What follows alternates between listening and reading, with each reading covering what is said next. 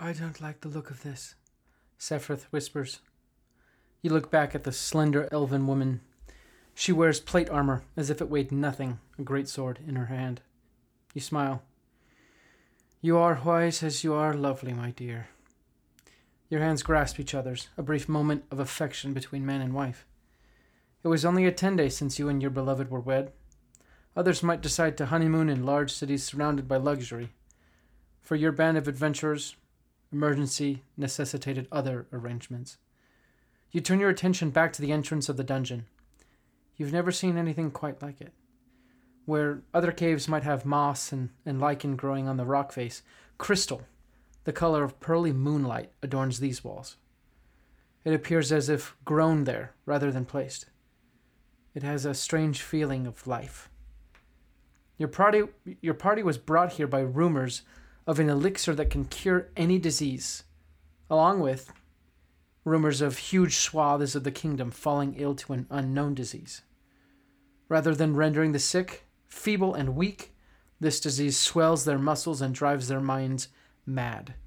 They become mutated monsters, wreaking havoc on all they come in contact with. The kingdom now is made up more of monsters than of man, and it's up to you and your friends to save it, as usual. A soft music drifts out of the cave's entrance, almost as if to invite you in. You look at the rest of your party. Each looks at you in turn with undying loyalty. You grip your staff harder and you place a hand around the necklace of beads left to you from your mother. She left it to you as a legacy to remember her by. You use it as a magical focus to channel your arcane energies and to bend reality to your will. We go forth to save those who cannot save themselves, you say, and you step into the cave. Welcome back to the sixth episode of How to Be a Better DM. I'm here to tell help you tell better stories as you dungeon master a nice little game of Dungeons and Dragons 5e. Before we get into today's show, another quick shout out to at Kahootaz, at K A H O O T A Z on Instagram, who does the audio work for this show. He is awesome, and if you need any help with audio work or any audio work done, he's the guy. So reach out to him at K A H O O T A Z on Instagram. Now, to the show. Today we are talking about crafting dungeons. This is a staple of playing D&D and definitely a go-to for DMs everywhere. Whether you're playing from an adventure book or are crafting your own story, adding in a dungeon here and there is always a great way to break up all the quests and side quests your characters are on and give them something concrete and tangible to do. Very direct. So let's get to five tips for crafting your dungeons. Number one is start with the purpose of the dungeon. Said another way, figure out what your players' purpose will be in the dungeon. In the example at the beginning of the episode, the purpose is clear find the healing elixir. In my current campaign with my friends, they were sent to clear out a haunted mansion so that that mansion could be set up as an orphanage. Basically, set up the rules of engagement for the dungeon. Answer the questions of why are the players there and what are the general rules for how they will engage with the environment. Number 2, set a big boss. Dungeons get much easier to make if you model them after most video games. For every level in a video game, there's generally a boss. Sometimes this could be in the form of puzzles or the form of an actual adversary. In my current campaign, and uh, this is a spoiler if you are my friend and you're actually playing in my campaign, which I highly doubt any of my friends are listening to this podcast. But if you are, you should probably tune out right now. Everyone else, the big boss in my current campaign in the Haunted Mansion is an undead beholder who's fooled a woman to marry him and love him and is using her love to fuel the Haunted Mansion. I personally like it more when the boss is an adversary. It kind of feels um, more personal, you could say, rather than just fighting against nature. But a difficult puzzle that also causes damage to players, not players, but to characters, that can be just as fun. So, number two is set a big boss. Hello, this is Tanner, and I wanted to introduce you to the character I'm playing for our live play D&D campaign on the Pact and Boon podcast. His name is Wolfgang Keinstotter. He's a Dhampir, meaning his father was a vampire and his mother was a human. He was raised in a noble family of vampires that specializes in providing mercenaries for both nobles and criminals, which is where he learned his skills to become a ranger. At least, when he wasn't being bullied by his half siblings.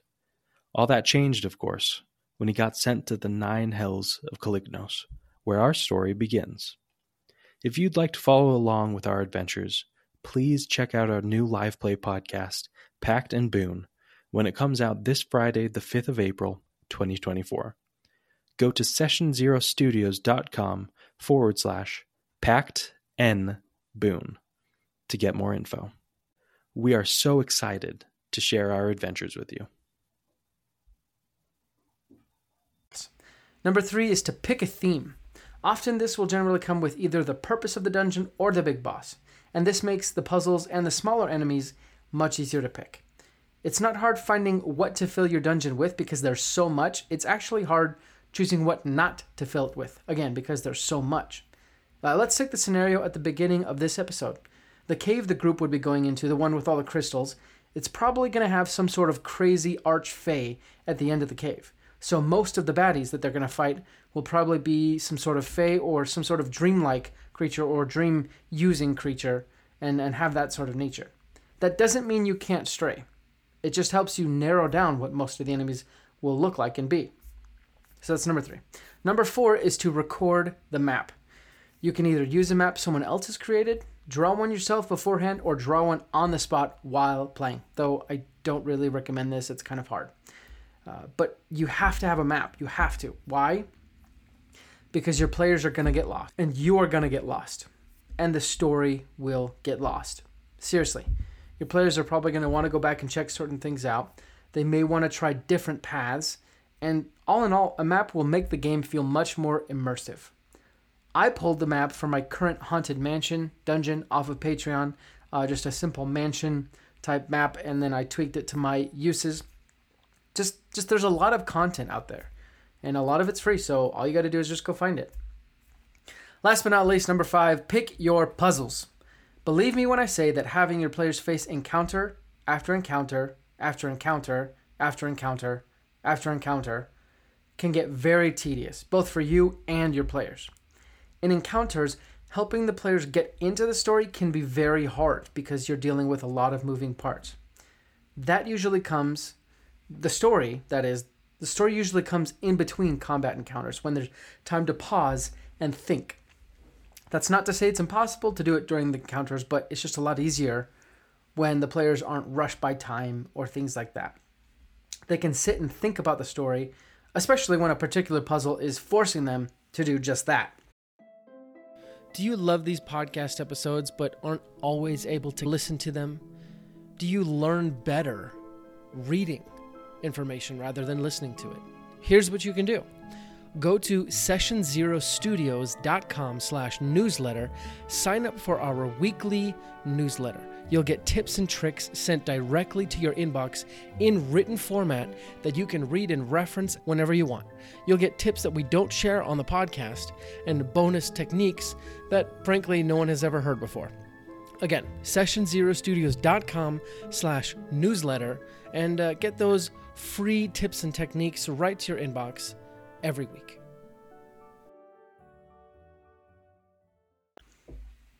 You don't have to have a lot of puzzles, uh, especially if you don't like them, but pick just enough to break through the monotony of encounters after encounters after encounters after encounters. You get my point. And and don't worry, I am not good at thinking up puzzles either. Believe me. Uh, with my current campaign, I just looked up some online and then tweaked them to fit my campaign, and voila!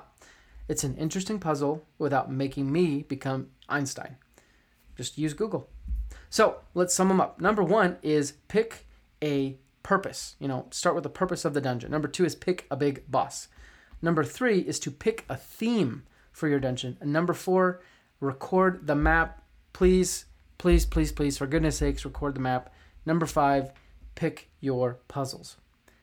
So remember, if you're new to crafting dungeons, make sure you have fun with it. And also know that you can look basically almost everything up online.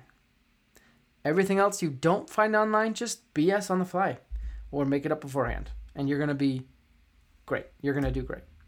Thank you guys for listening to today's episode. Please follow the show so you never miss a single episode and so I can give you better content.